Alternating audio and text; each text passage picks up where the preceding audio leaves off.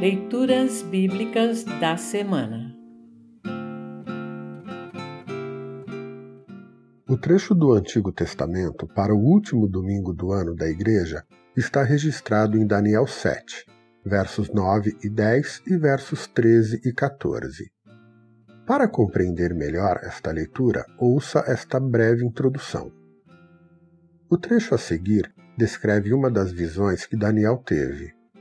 Nela, o profeta vê Deus em seu trono, o que lembra do Salmo 93, pronto para julgar as pessoas. A visão se aproxima muito das imagens e da linguagem do Apocalipse e dos Evangelhos, quando Jesus descreve o juízo final. Ouça agora Daniel 7, 9 e 10, 13 e 14. Daniel 7, 9 e 10, 13 e 14. Título: A Visão de Deus. Continuei olhando e vi que foram postos alguns tronos. Num deles assentou-se aquele que sempre existiu. A sua roupa era branca como a neve, e os seus cabelos eram brancos como a lã. O trono e as suas rodas pareciam labaredas de fogo, e de um lugar em frente do trono saía um rio de fogo.